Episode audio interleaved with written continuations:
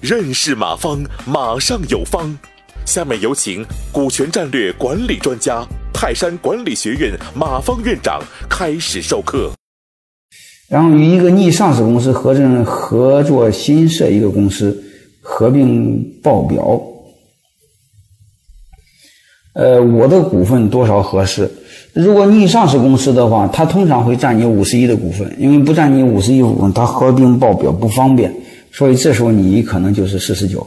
啊，但是这时候如果是你是四十九，我不知道他参与经营不参与经营，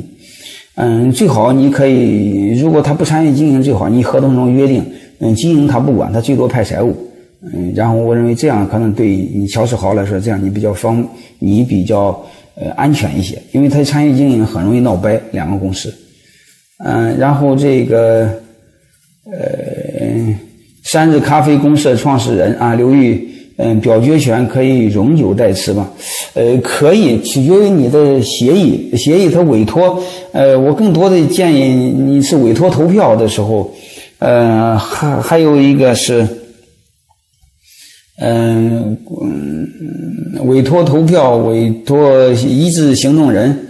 的时候，可以协议的永久。我更建议是直接把嗯，在章程里边直接让他约定他们有表决权的股东，这是最好的。因为如果他是代持的话，是可以撤销的啊，除非你给他写一个永久不可撤销。呃，但是那样的话，可能你要给他很多什么补偿费吧。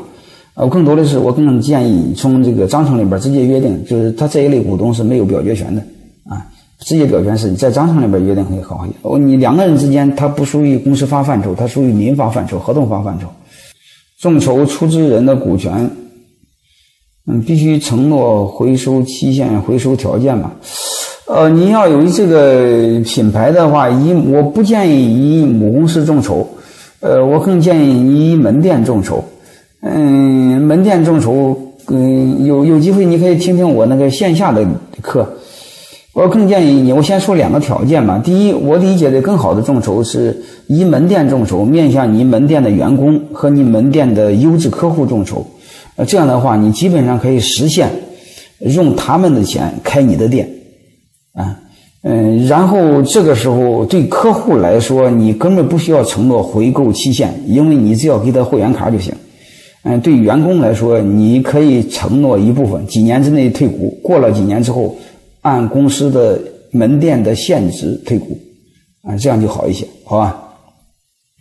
大家看，今非昔比，我们三个股东，你这样搞不行，啊，我们三个股东是三十、三十五、三三，呃，这样的分配是非常不合理的，你这种结构公司是没有未来，投资人也不投，也上不了市，啊，你这样是不行的，你这家公司没有大股东，好吧？呃，三个人，呃，开公司的话，发起人发起的两个人有技术没钱，嗯，投资人什么都不懂，呃，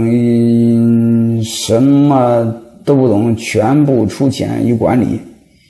嗯，这个应该是技术发起人呢还是投投资人的？呃，我建议你们可以这样，就是。呃，可以约定一下，呃，这两个发起人可以占三十、四十个点的股份，投资人占六十个点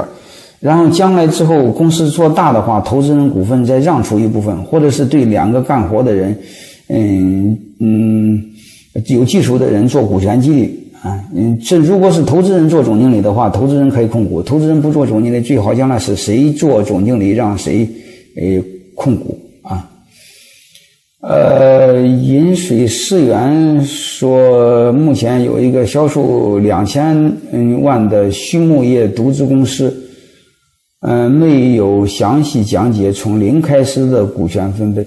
哦，你这个问的是另外一个主体，就叫股东之间的股权设计，那是另外一个部分。我今天没有讲，好吧？你你你就按我今天先说的吧，最好有大股东，没有大股东是是是有很大的风险的，好吧？感谢收听本次课程。如您有更多股权问题，请微信搜索“马上有方”官方公众号。泰山管理学院自二零零七年起开设股权管理课程，每年有上万名企业老板学习和实践泰山股权管理法。泰山股权管理课程，激活团队，解放老板。